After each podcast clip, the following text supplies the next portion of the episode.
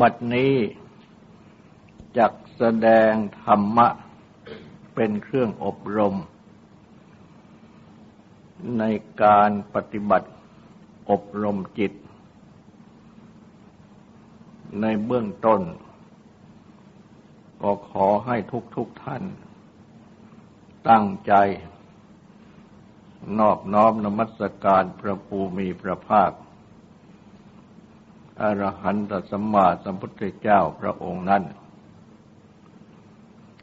ตั้งใจถึงพระองค์ พร้อมทั้งพระธรรม และประสงค์เป็นสรณะ ตั้งใจสำรวมกายวาจาใจให้เป็นศีลทำสมาธิในการฟัง เพื่อให้ได้ปัญญาในธรรม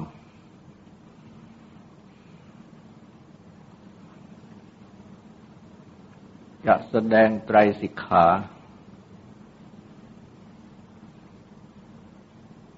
ศีลสิกขา จิตสิกขา ปัญญาสิกขา หรือศีลสมาธิปัญญา พระพุทธเจ้า ได้ตรัสสั่งสอน ให้ปฏิบัติ ธรรมะ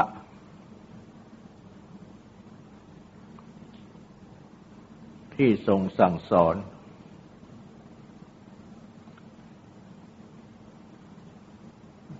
ดังเช่นไตรสิกขา ดังกล่าว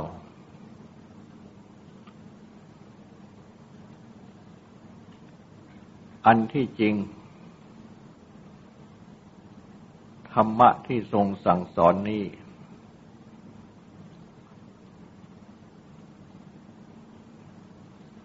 ก็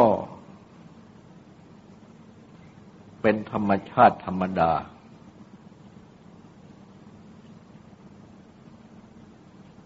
ที่ทุกๆคน ต่างมีพื้น อยู่ในจิตใจของตน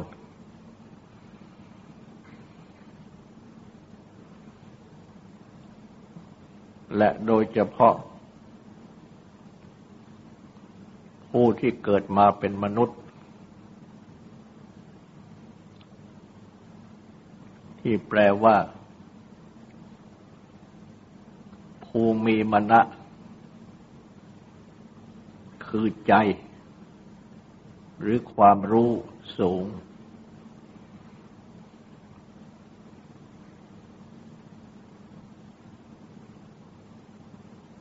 เป็นผลของกุศล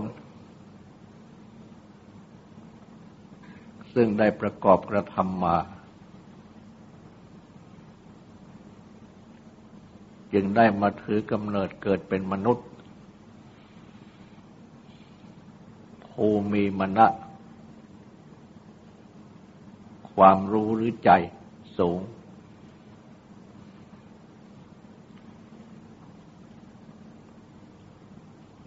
ที่ว่าเป็นผลของกุศลคำว่ากุศลนั้นแปลว่ากิจของคนฉลาด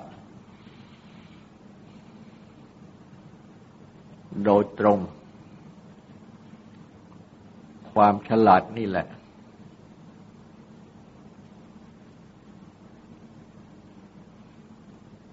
เป็นกุศล ก็คือปัญญานั่นเอง เพราะฉะนั้นทุกคนเกิดมา จึงมีสัจชาติปัญญา ที่ว่าปัญญาที่ได้มากับชาติคือความเกิด มาพร้อมกับชาติคือความเกิด มนุษย์หรือคน จึงมีความรู้สูง มาแต่กำเนิด ต่างจากสัตว์เดรัจฉานทั้งหลาย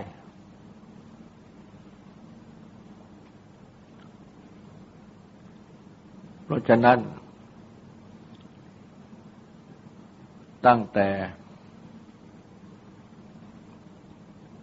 บังเกิดมีสัตวโลกมาในโลกนี้ก็ว่าได้ มนุษย์ได้ มีความเจริญ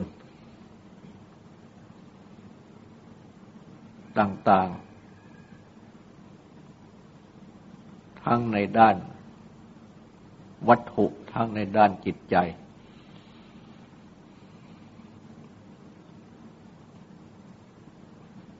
ในด้านวัตถุนั้นก็มีความรู้ความฉลาด สามารถ สร้างบ้านสร้างเมือง สร้างสิ่งต่าง ๆ อันอำนวยทั้งความสุข ทั้งความทุกข์ทั้งเพื่อสร้างทั้งเพื่อทำลายกัน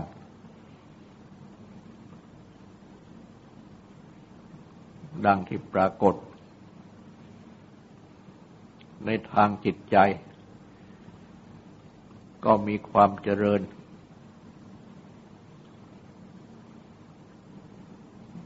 ได้มี พระพุทธเจ้า ผู้เป็นพระศาสดาเอกบังเกิดขึ้นในโลก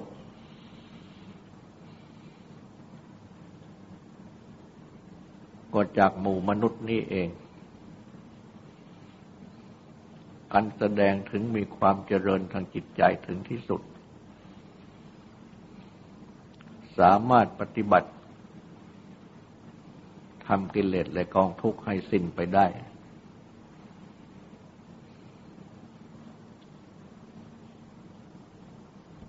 ส่วนสัตว์ในเดชานนั้น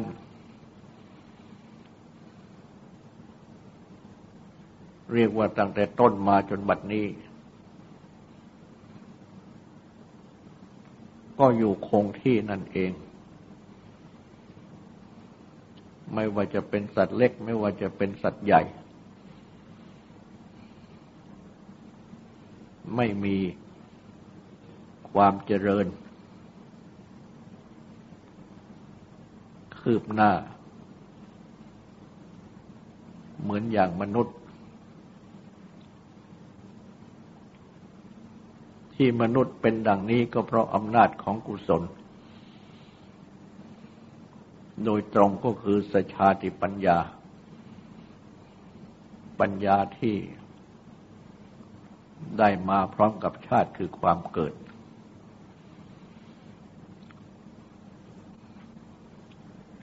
นี้เองคือธรรมะ ที่แปลว่า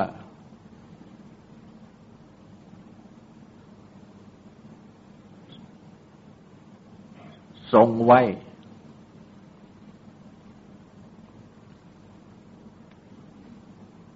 คือเป็นสภาพที่ทรงไว้ ทรงตัวเอง คือทรงธรรมะเอง โดยเป็นสัจจะคือความจริง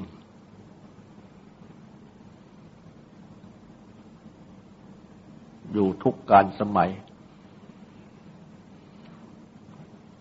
ดังที่เรียกว่าเป็นอากาลิโกไม่ประกอบด้วยการเวลา และทรงภูที่ทรงธรรมะ ให้ทรงหรือดำรงอยู่ได้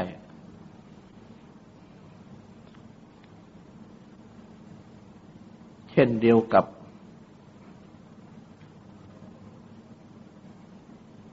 ชีวิต ซึ่งเป็นเครื่องทรง หรือดำรง ร่างกาย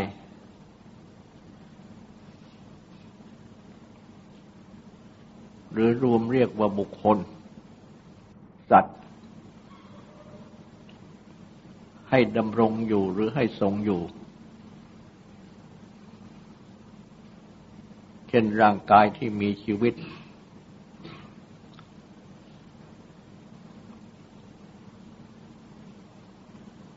ก็เป็นร่างกายที่ดำรงอยู่ทรงอยู่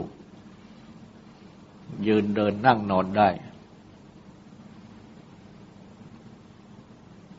ชีวิตเป็นเครื่องทรง หรือดำรงร่างกายนี้ ดังกล่าว แต่ถ้าขาดชีวิต ไม่มีชีวิต ร่างกายนี้ ก็ต้อง นอน ทอดทิ้งอยู่บนบนแผ่นดิน ไม่สามารถที่จะลุกขึ้นมา ยืนเดินนั่งนอน ได้ เพราะไม่มีเครื่องทรงอยู่ คือชีวิต และเครื่องทรงอยู่คือชีวิตนี้ ก็ประกอบด้วยจิตใจ และกายอันนี้ที่รวมกันอยู่นั่นเอง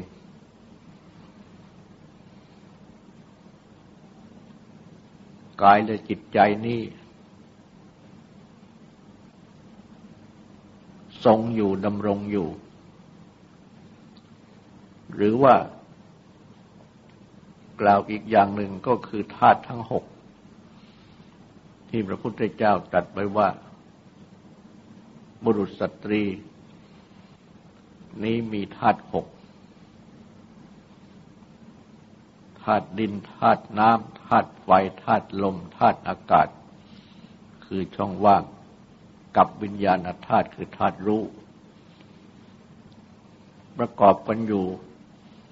ทรงอยู่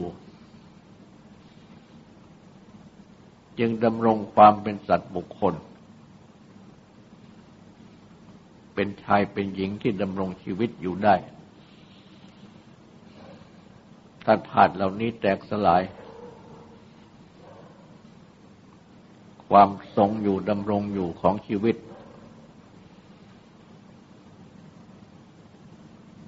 ก็ต้องสิ้นไป หมดไป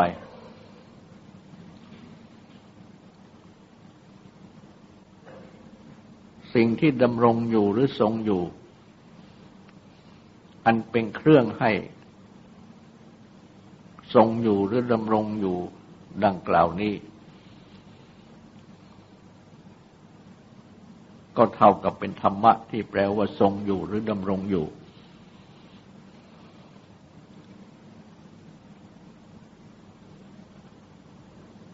คุณ อันเป็นเครื่องให้ทรงอยู่ดำรงอยู่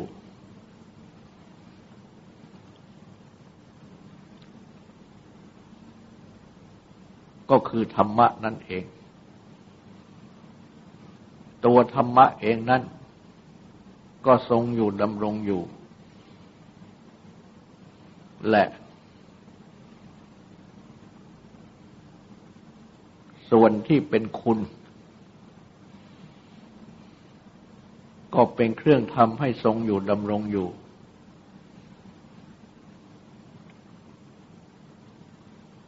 ในทางที่เป็นคุณด้วย และแม่ ส่วนที่เป็นโทษ ก็เช่นเดียวกัน เมื่อเป็นโทษ ก็เป็นสิ่งที่ทรงอยู่ดำรงอยู่โดยความเป็นโทษ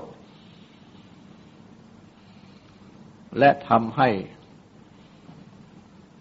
ผู้ที่มีอยู่ ก็ทรงอยู่ดำรงอยู่โดยความเป็นโทษ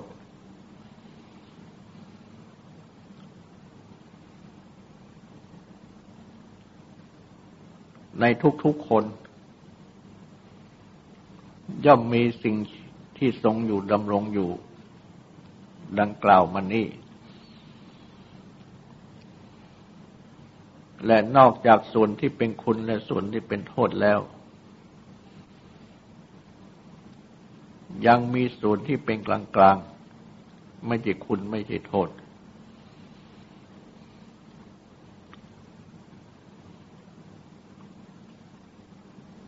ก็เป็นส่วนที่ทรงอยู่ดำรงอยู่เช่นเดียวกัน เพราะฉะนั้น ทางพระพุทธศาสนา พระพุทธเจ้า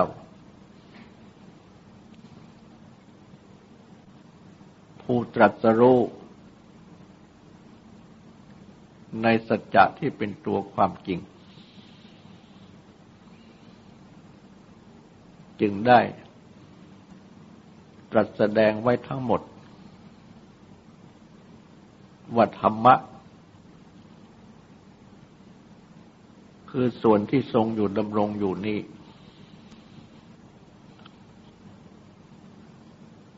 มีเป็นสาม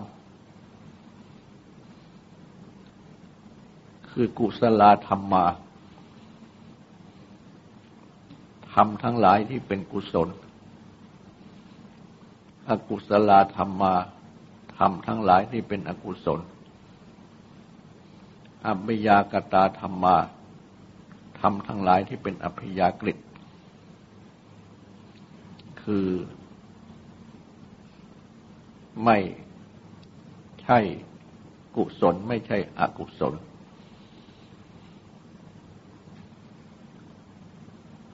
เมื่อจะชี้ตัวอย่าง ธรรมะที่เป็นส่วนกุศล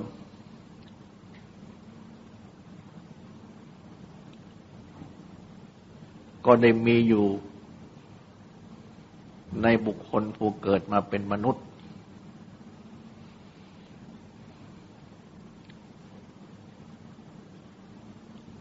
ยก ข้อที่สำคัญที่สุดก็คือสชาติปัญญา ปัญญาที่ได้มากับชาติคือความเกิด พร้อมทั้ง สังขารร่างกาย จิตใจ อันพร้อมที่จะ ได้ ปฏิบัติกระทำในทางพัฒนาคือทำให้เกิดความเจริญ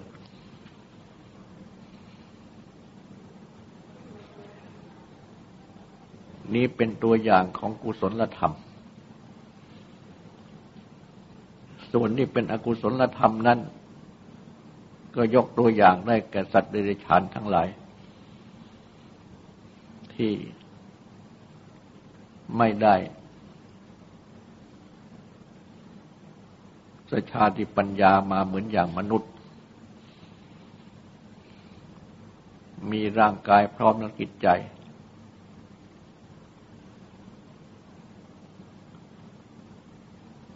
ไม่อาจที่จะ ปฏิบัติ พัฒนาให้มันเกิดความเจริญ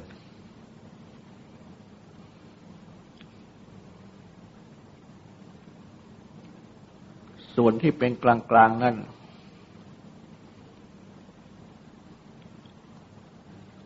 ก็หมายถึง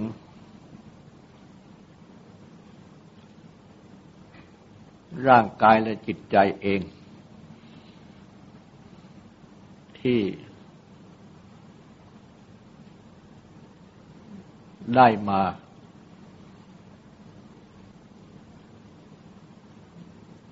โดยธรรมชาติธรรมดา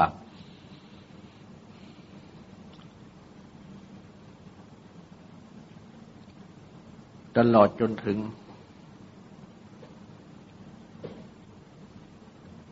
การกระทำที่เป็นไปตามธรรมชาติธรรมดา เช่นการยืนเดินนั่งนอน การบริโภค การถ่าย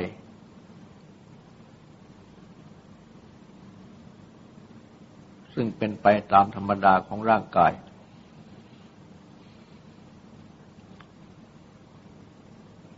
ตลอดจนถึงการ ดู การฟัง การสูดดม การลิ้มรส การถูกต้องทางกาย ความคิด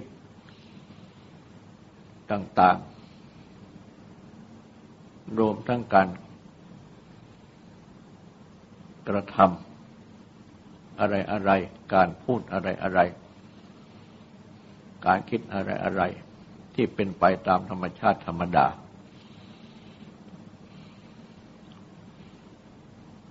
เหล่านี้ นับว่าเป็นของกลางๆ เช่นคนที่ต้องยืนเดินนั่งนอน ต้องกินดื่มทำพูดคิด ต่างๆเป็นต้นดังกล่าว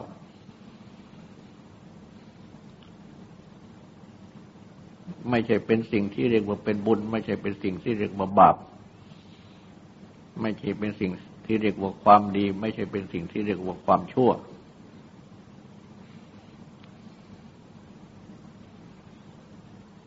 เพราะฉะนั้น จึงเรียกว่าเป็นธรรมะที่เป็นกลางๆ ไม่ใช่ดีไม่ใช่ชั่ว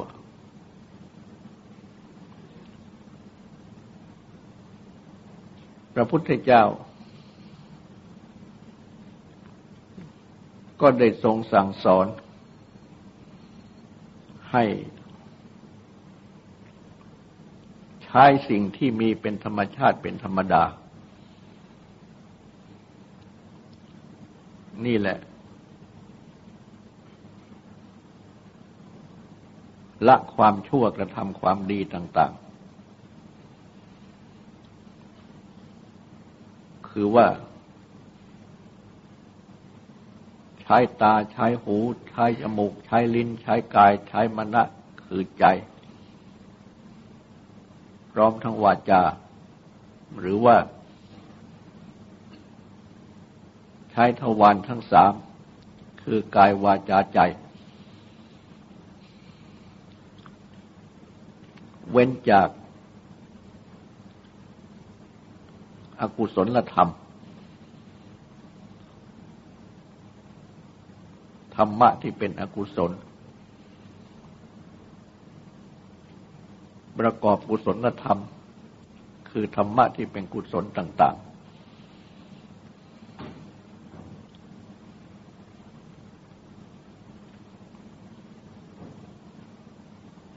เพราะว่า กุศลธรรมก็ดี อกุศลธรรมก็ดี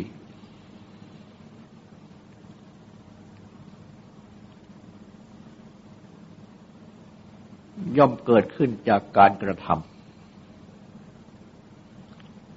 อันประกอบด้วยเจตนาคือความจงใจ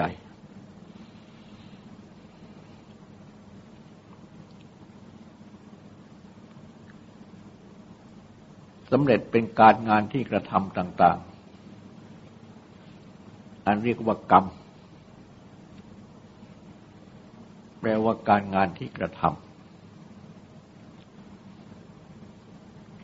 เมื่อทำดีก็เป็นกรรมดี เมื่อทำชั่วก็เป็นกรรมชั่ว เพราะฉะนั้น เมื่อมุ่งถึงการกระทำ การงานที่กระทำดังกล่าวนี้ จึงเรียกว่ากรรม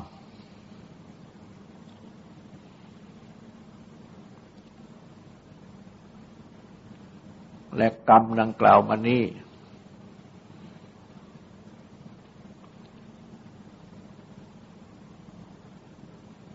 คือการกระทำหรือการงานที่กระทำ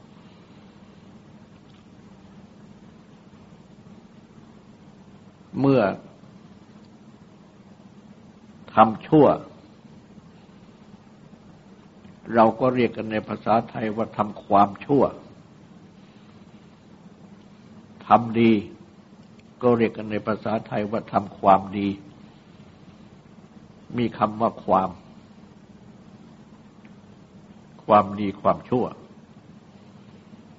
เพราะฉะนั้น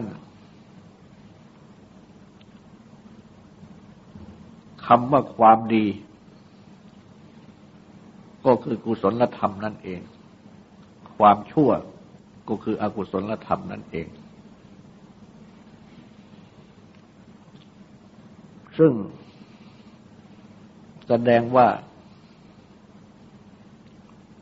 ต้องมีความดีต้องมีความชั่วอยู่ในโลกนี้ ไม่ใช่ไม่มี มีความดีมีความชั่ว มีความดีก็คือมีกุศลธรรม มีความชั่วก็มีก็คือมีอกุศลธรรม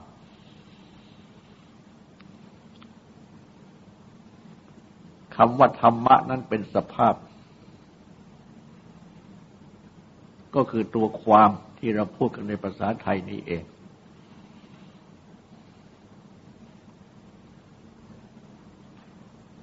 แต่ว่าความดีความชั่วนี้ จะปรากฏด้วยการกระทำเมื่อกระทำความดีก็เป็นกรรมดี เมื่อกระทำความชั่วก็เป็นกรรมชั่ว แต่เมื่อไม่กระทำความดีความชั่ว ก็ย่อม ยังไม่มาเกิดขึ้นในบุคคล ต่อเมื่อกระทำจึงจะมามาเกิดขึ้นในบุคคล และเมื่อมามาเกิดขึ้นในบุคคล ก็ทำให้บุคคล เป็นคนดี หรือว่าเป็นคนชั่ว ไปตามความดีหรือความชั่วที่กระทำ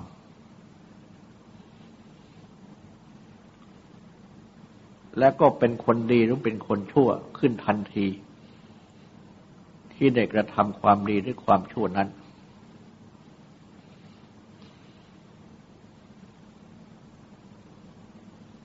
นี้เป็นสัจจะคือความจริง ที่พระพุทธเจ้าได้ตรัสรู้และได้ทรงแสดงสั่งสอน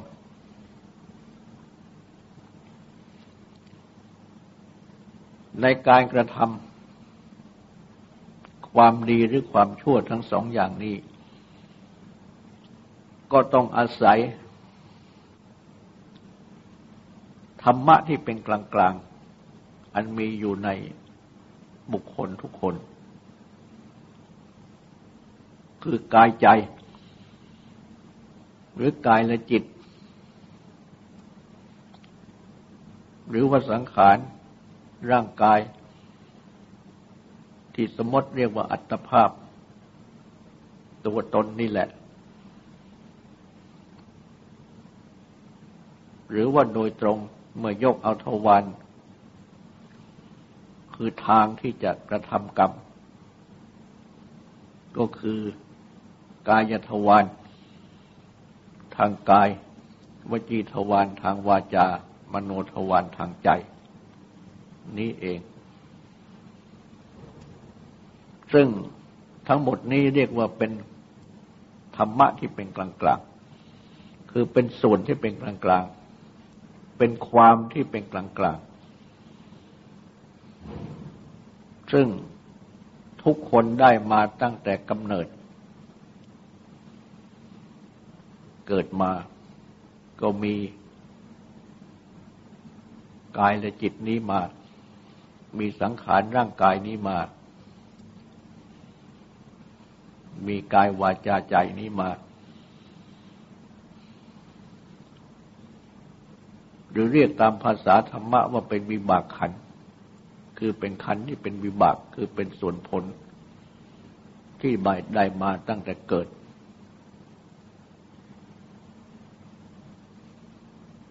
ไม่เรียกว่าเป็นดีหรือไม่เรียกว่าเป็นชั่ว เป็นกลางกลางก็ให้ใช้ส่วนที่เป็นกลางกลางนี่แหละ โดยเว้นจากกรรมที่ชั่วที่ผิด อันเรียกว่าอากุศลกรรม หรือบาปรกรรม ประกอบกรรมที่ดีที่ชอบ อันเรียกว่าบุญกรรมหรือกุศล กุศลกรรม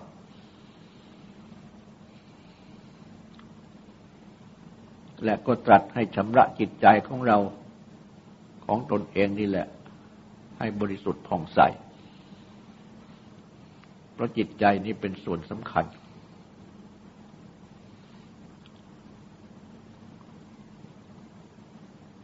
มาจับกล่าวถึงศีลสมาธิปัญญา พระพุทธเจ้า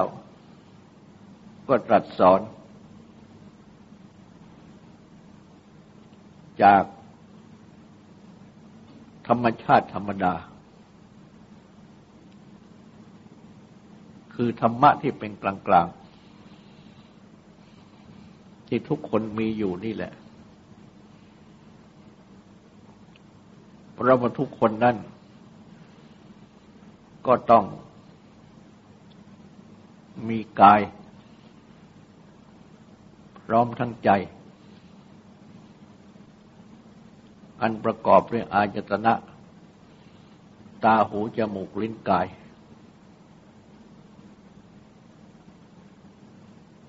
และมโนคือใจ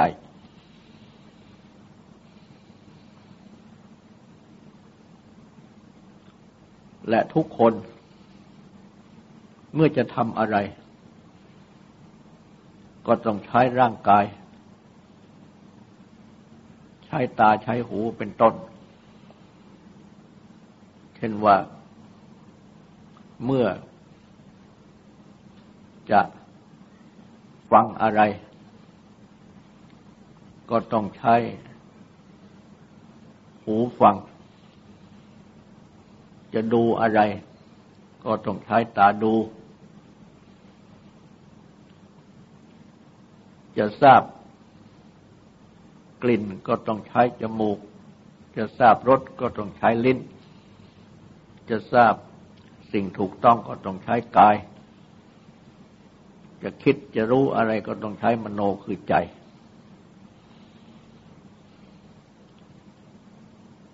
ก็ต้องอาศัย อาจตนะเหล่านี้นั่นเอง และโดยเฉพาะ อาจตนะข้าห้าข้อข้างต้น คือตาหูจมูกลิ้นและกายนั้น เป็นส่วนประสาท ทางร่างกาย ซึ่งเป็นส่วนภายนอก ส่วนมโนอันเป็นข้อที่หกนั้นเป็นส่วนภายใน ประกอบกันอยู่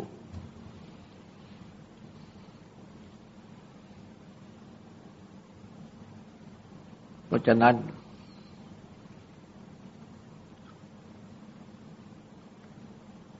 การที่จะทำอะไรทุกอย่าง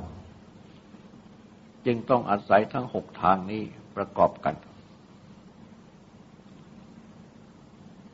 ยกตัวอย่างเช่นกำลังฟังธรรมบัญญาอยู่นี่ ก็ต้อง มีร่างกายพร้อมที่จะฟัง ดังเช่นที่ นั่งสำรวมกายสำรวมวาจาสำรวมใจ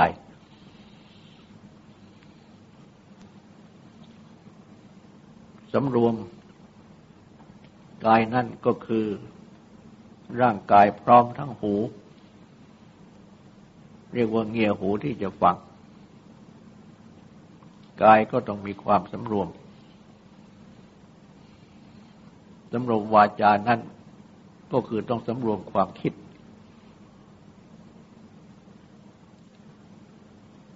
ซึ่งเป็นต้นของวาจา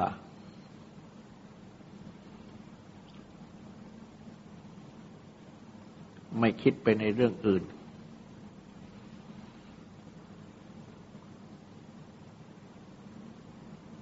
และสำรวมใจนั้น ก็คือต้องตั้งใจ มีความตั้งใจที่จะฟัง เรียกว่า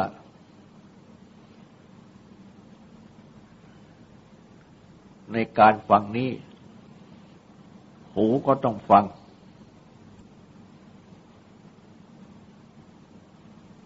วาจาคือความคิดก็ต้องคิดไป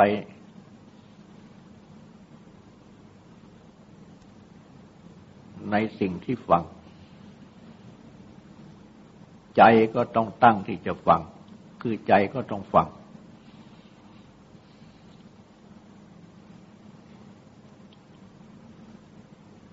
แปลว่าหูก็ต้องฟัง ใจก็ต้องฟัง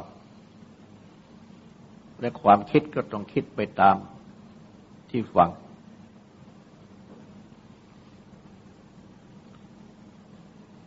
ดังนี้ จึงจะฟังได้ยิน และเมื่อฟังได้ยิน ก็รู้เรื่องที่ฟัง เข้าใจเรื่องที่ฟัง ความรู้เรื่องที่ฟังเข้าใจเรื่องที่ฟังนี้คือตัวปัญญา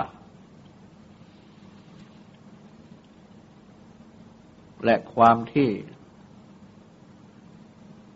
ตั้งใจฟังเป็นตัวสมาธิ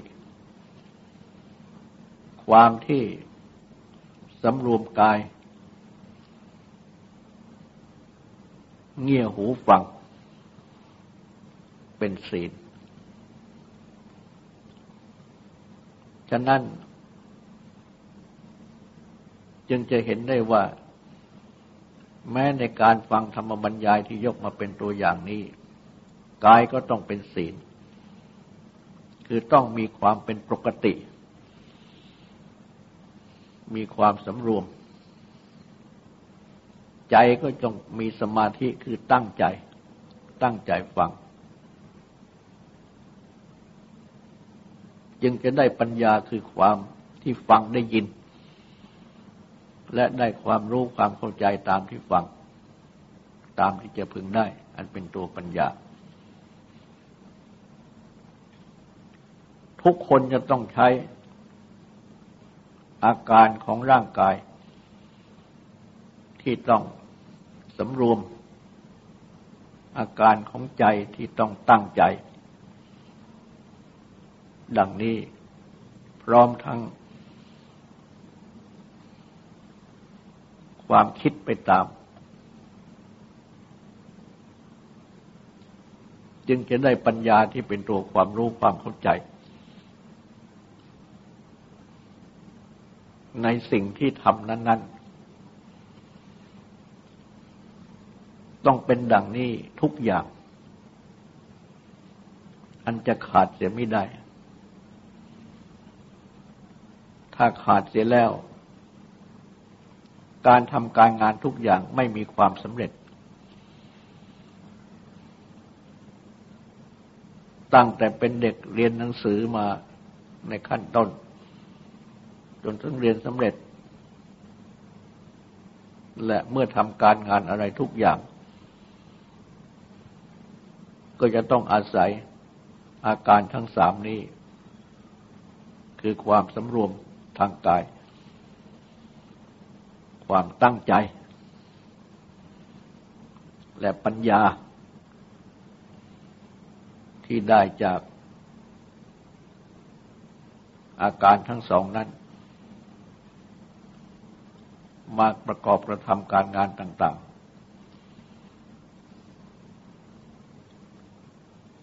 ต้องมีอาการทั้งสามนี้อยู่ด้วยกันทั้งนั้น จึงจะสำเร็จเป็นการงานทุกอย่าง แต่ว่า ในการ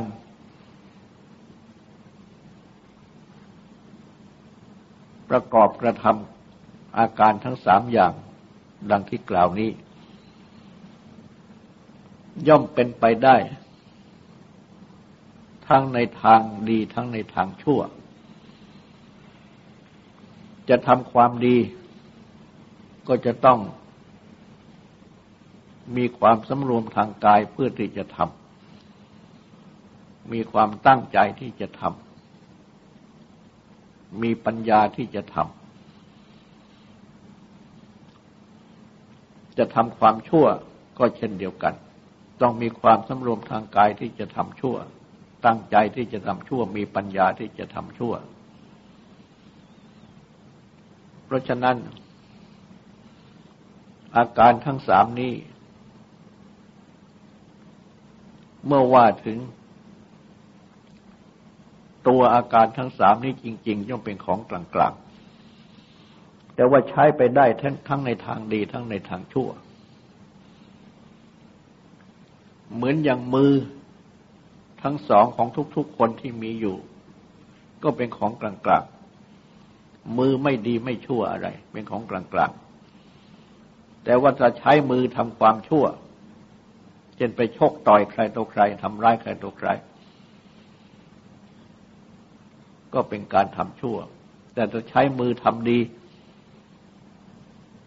เช่นใช้มือทำการทำงานที่เป็นประโยชน์ทำบุญทำกุศลต่าง ๆ ก็เป็นการใช้ทำความดี ตัวมือเองนั้นไม่ใช่ดีไม่ใช่ชั่ว แต่ว่าตัวบุคคล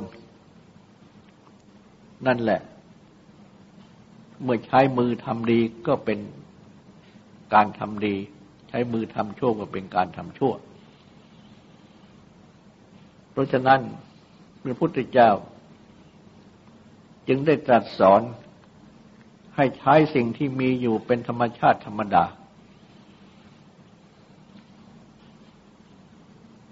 คือเป็นสิ่งที่คนเรามีอยู่แล้ว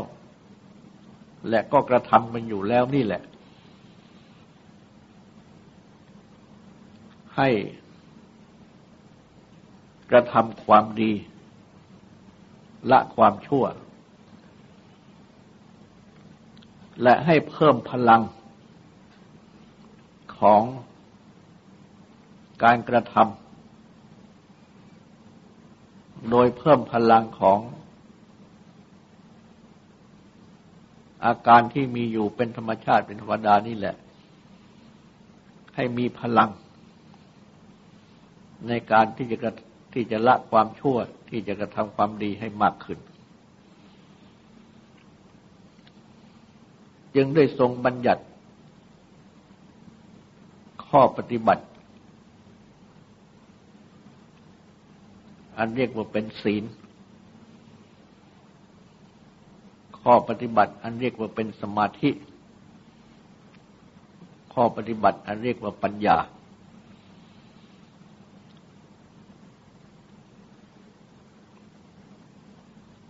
ให้เป็นข้อที่เรียกว่าเป็นศิกขาหรือศึกษา คือให้ศึกษา ให้รู้จัก และฝึกปฏิบัติให้เป็นขึ้น ให้มีขึ้น ให้เป็นศีลขึ้น ให้เป็นสมาธิขึ้น ให้เป็นปัญญาขึ้น ฝึกหัด กายวาจาใจนี่เอง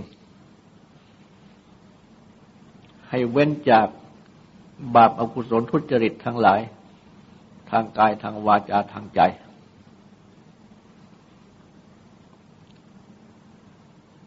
โดยที่ งดเว้นใจของตัวเองให้ได้ จากความโลภความโกรธความหลง จากตัณหาความดิ้นรนทยานอยาก อันจะดึงไป ให้ประพฤติทางกาย ประพฤติทางวาจา ประพฤติทางใจ เป็นบาปเป็นอกุศลเป็นทุจริตต่าง ๆ ดังนี้เป็นศีล ให้ฝึกปฏิบัติจิตใจนี้ ให้สงบ จากอารมณ์อันเป็นที่ตั้งของกิเลสทั้งหลาย ให้มีอารมณ์เป็นอันเดียวในทางที่ดีที่ชอบ ให้จิตตั้งมั่นอยู่ เป็นอารมณ์อันเดียวอันเป็นอารมณ์ที่ดีที่ชอบนั้น อันจะทำจิตใจให้สงบจากกามจากอกุศลธรรมทั้งหลาย เป็นสมาธิ และให้ฝึก ตัวความรู้ที่เป็นสชาติปัญญาปัญญาโดยชาติกำเนิด และที่สั่งสมเพิ่มเติมมานี้ให้เป็นความรู้ที่เข้าถึงสัจจะที่เป็นตัวความจริง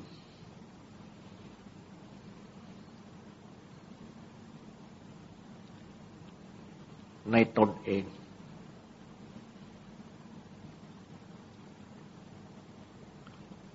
ให้รู้จัก นามรูปหรือขันห้า โดยเป็นไตรลักษณ์อนิจจะไม่เที่ยงทุกขะเป็นทุกข์ลงแปรปรวนเปลี่ยนแปลงอนัตตาไม่ใช่อัตตาตัวตน เพื่อละความยึดมั่นถือมั่นในตัวเราของเรา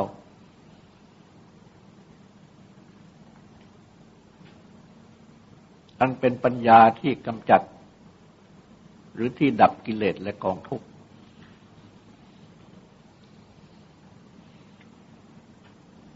ต่อไปนี้ก็ขอให้ตั้งใจฟังสูตรและตั้งใจทำความสงบสืบต่อไป